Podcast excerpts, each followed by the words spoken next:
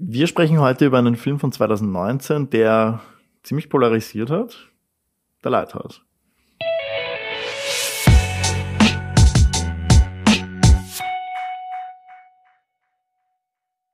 Der Lighthouse ist zwar jetzt schon drei Jahre alt, aber ein Film, der ziemlich polarisiert hat, den wir beide ziemlich geil finden, Ja. den viele Leute nicht geil fanden, der sehr speziell gedreht wurde, der generell sehr speziell ist in sehr vielen Hinsichten und deswegen haben wir uns gedacht, wir reden heute drüber. Es ist definitiv einer meiner Lieblingsfilme 2019.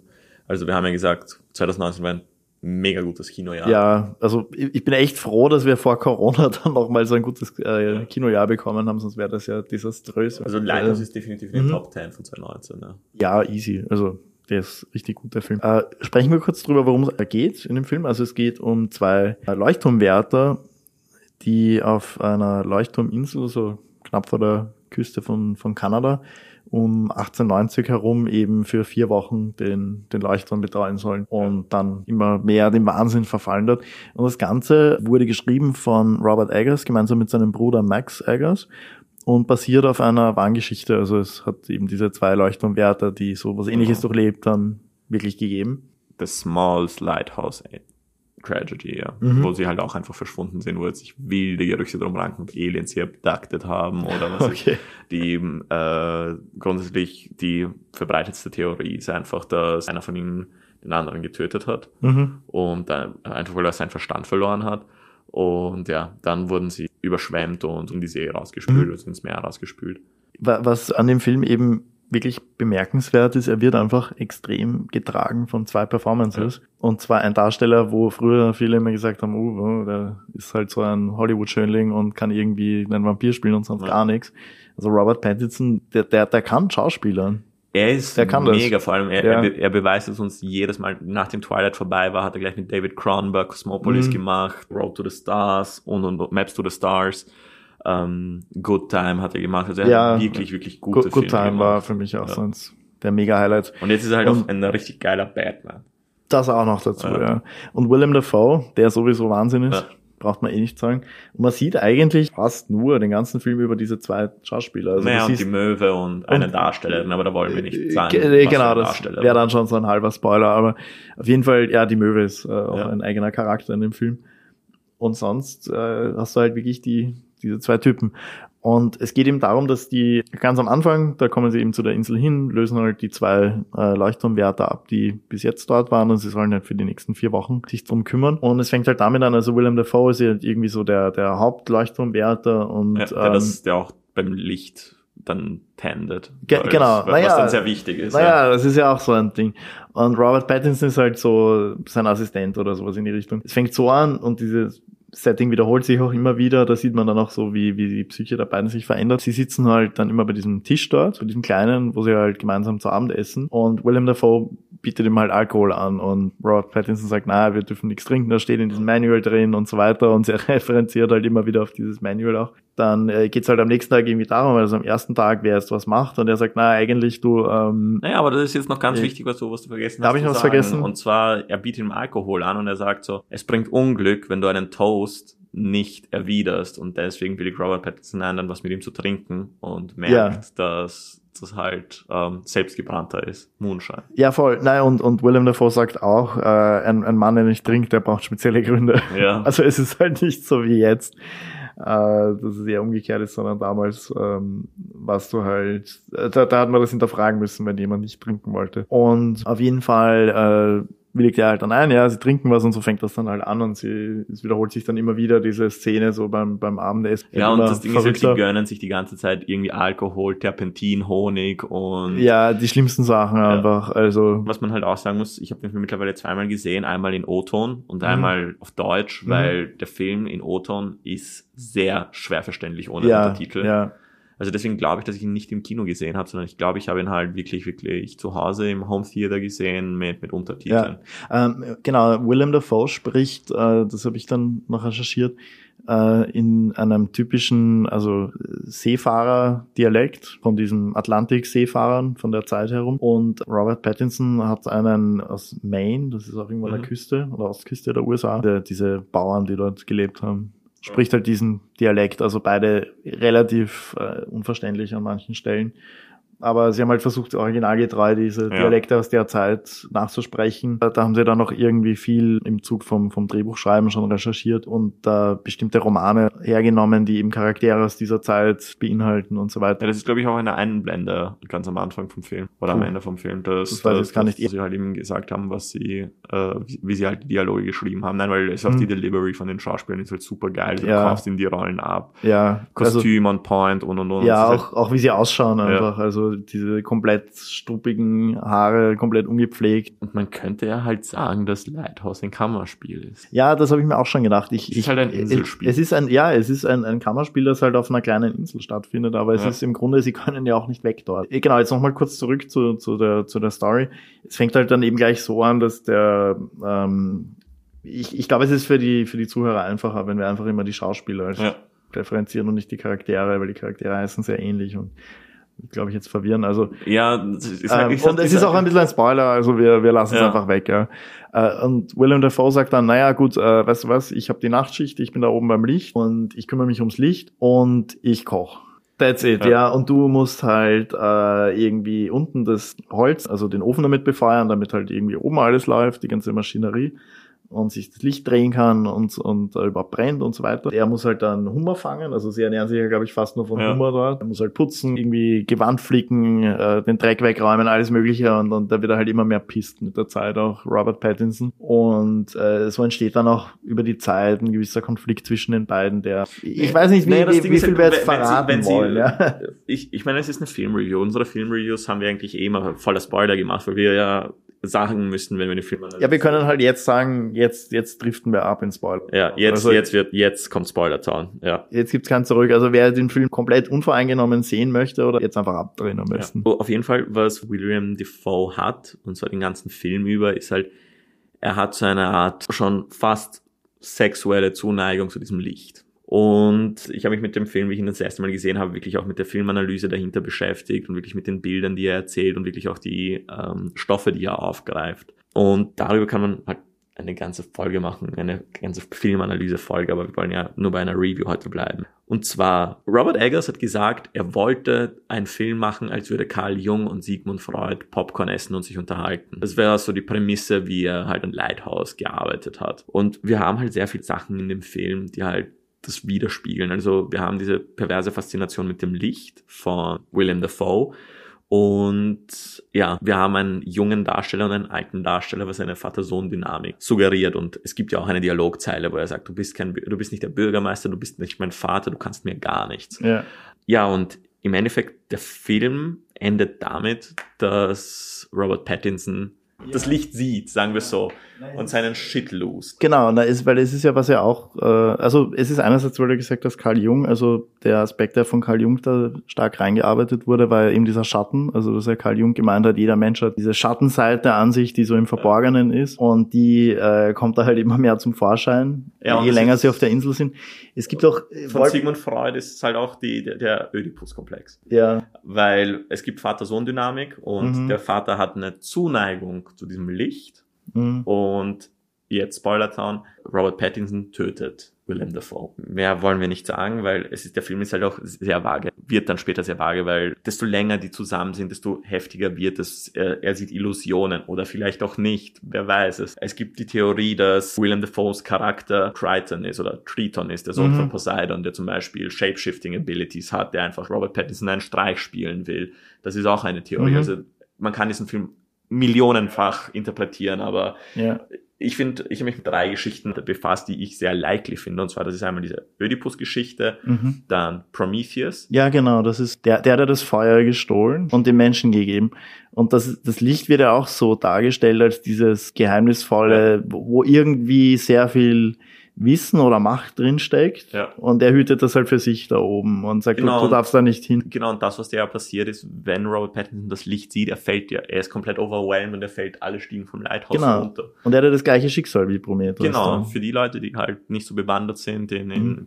Geschichte, ähm, Prometheus hat eben das Licht, äh, das Feuer vom Olymp gestohlen und den Menschen gegeben und wurde dann darauf äh, bestraft, also wurde damit bestraft, dass jeden Tag aufs Neue seine Eingeweide durch Vögel rausgepickt Zeus, werden. Zeus ist schon ein ziemlich kranker Bastard irgendwie. Das stimmt, ja. Also wir haben eine dritte Geschichte, wo ich glaube, dass die halt auch vor, äh, vor allem was, was die Epoche angeht, was in Lighthouse behandelt wird, ist Edgar Allan Poe's Raven. Und Mhm. zwar, weil Robert Pattinson wird von einer Möwe verfolgt. Mhm. Die Möwe will die ganze Zeit mit ihm kämpfen oder beziehungsweise sie geht ihm die ganze Zeit am Sack. Und da gibt's halt auch eine richtig, richtig heftige Szene. Äh, wegen dieser Szene habe ich mir ein Lighthouse-T-Shirt gekauft. ähm, Aber wir haben jetzt eh schon so viel verraten, also ich, ich würde sagen, wir können das ja jetzt auch verraten, oder? ja.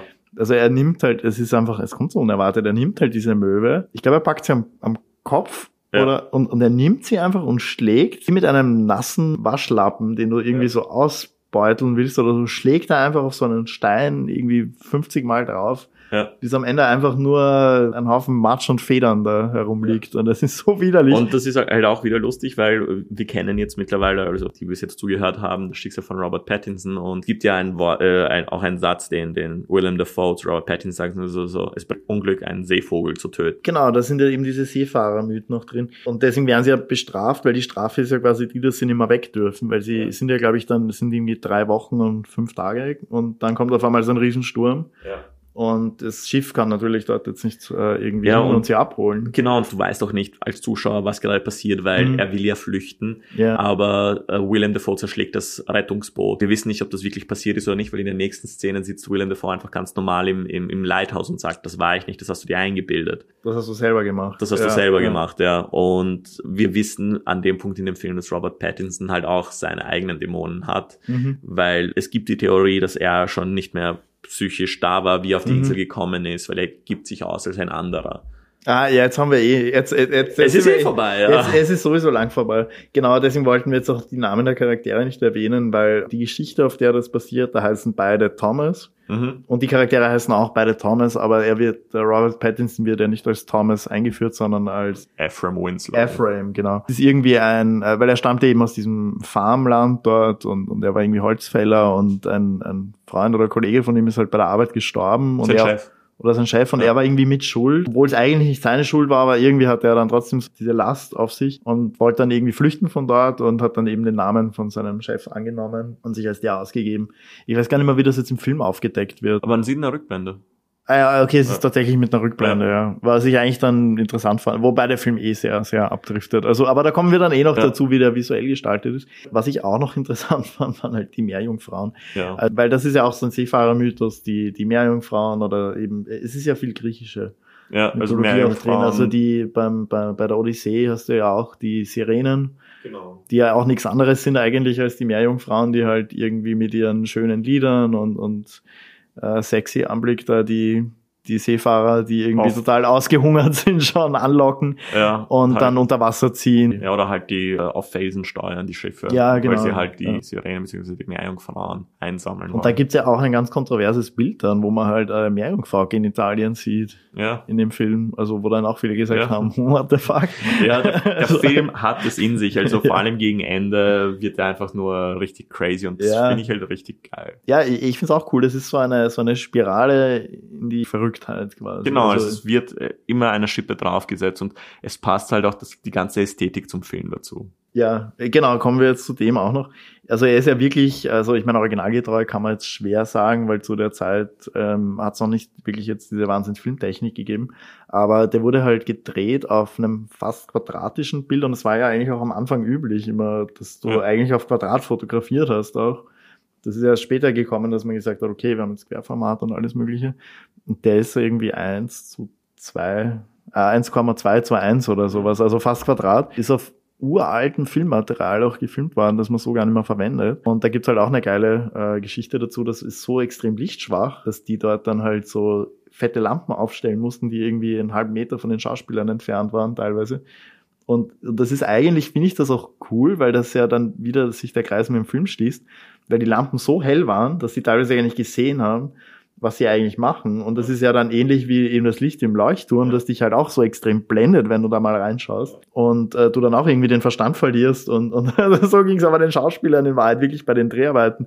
Die haben teilweise das Gegenüber nicht gesehen. Ja. Was ich mir, also wenn man das weiß und den Film dann schaut, extrem spannend finde, weil du dann denkst, okay, William Dafoe weiß in dieser Szene vermutlich gar nicht, wo Robert Pattinson überhaupt sitzt oder, oder was der eigentlich gerade tut. Ähm, aber sie haben trotzdem oder, oder, oder umgekehrt, aber Wahnsinns-Performances und es schaut so geil aus, der Film. Der Film schon. Also ist wirklich wunderschön. Du könntest ja. eigentlich fast jeden Frame irgendwie nehmen und ausdrucken und ein Poster ja. draus machen. Also es ist unglaublich. Ja. Vor allem mit die, die Nachtszenen. Ja. Also irre. Und vor allem auch, sie haben ja auch CGI für die Monster und so verwendet und das ja. schaut nicht aus. Wobei ich kenne ein Behind-the-Scenes-Foto von Willem Dafoe, wo er diese, ähm, weil er verwandelt sich ja mal in so ein Ja, genau, genau, genau. Also da, da ist eben diese Triton-Ding äh, her, genau, er, er, ja. er hat halt so Oktopusbeine. Genau, und da hat er halt wirklich ein Kostüm an, aber sie haben das dann noch irgendwie ja, aber dann, mir geht zum Beispiel um die, wie er, wie, dann, wie er dann die Tentakel oben sieht beim Licht, wenn er unten schuftet und nach oben zum Licht schaut, da, ja. ziehen sich ja die Tentakel vorbei.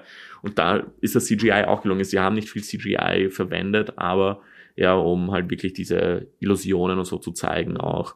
Äh, es wurde viel mit Practicals gearbeitet. Also ich weiß, die Möwe, die getötet äh, wird, war ein Practical. Sie haben auch, das habe ich jetzt auch gelesen, sie haben den Leuchtturm wirklich gebaut. Also da war kein Leuchtturm. Wirklich? Ja, sie haben einfach Geil. einen Leuchtturm gebaut, der irgendwie sogar Wind bis zu, weiß ich nicht wie viel kmh, also ihre Windböen aushalten konnte, obwohl das kein richtiger Leuchtturm war. Das war halt irgendwie so ein Holzgerüst. Ja und außenrum halt so eine Verkleidung und halt angemalt. Das schaut halt aus wie ein echter Leuchtturm aus Beton oder was auch immer.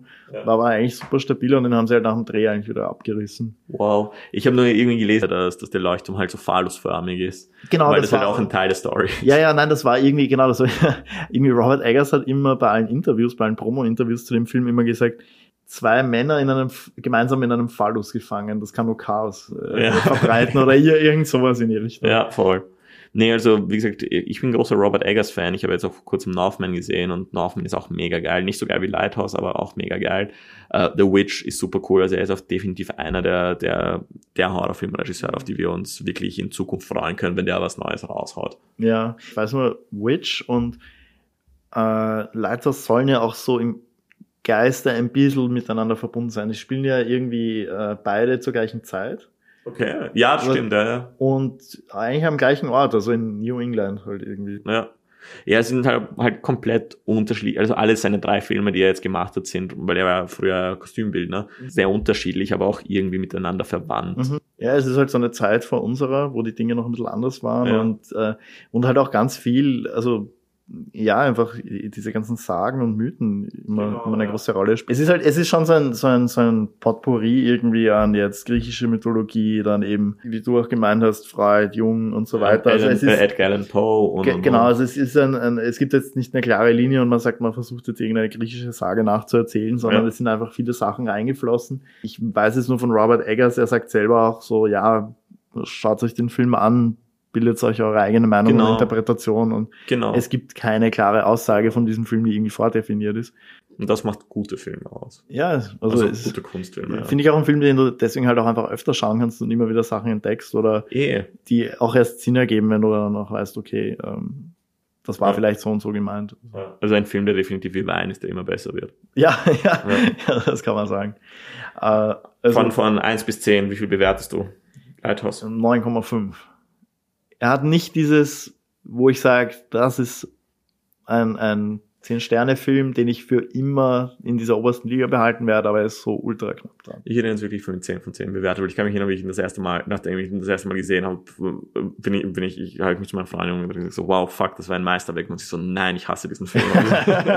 ja, er polarisiert halt. Ja. ja. ja. es ist, sagen wir so, es ist ein Film, ein Film für nicht für die Leute, die zart beseitigt sind, auf jeden Fall. Ja. Ähm, vor allem gegen Ende. Aber definitiv ein, meiner Meinung nach, ein sehr, sehr, sehr großer Film. Ein sehr guter Film. Ich finde noch, das muss man auch erwähnen, ich finde ihn extrem kurzweilig. Äh, und der dauert ja doch fast zwei Stunden. Ja.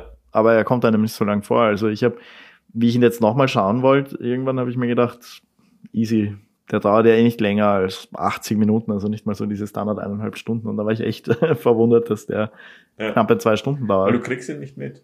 Ja, es passiert, also du wirst halt auch voll reingezogen. Also zum Beispiel eine meiner Lieblingsszenen ist, wo, wo sie gegen irgendwas streiten, ich weiß nicht mehr was, und dann essen sie danach eben und dann kommt William davor her und sagt, hey komm, trink was.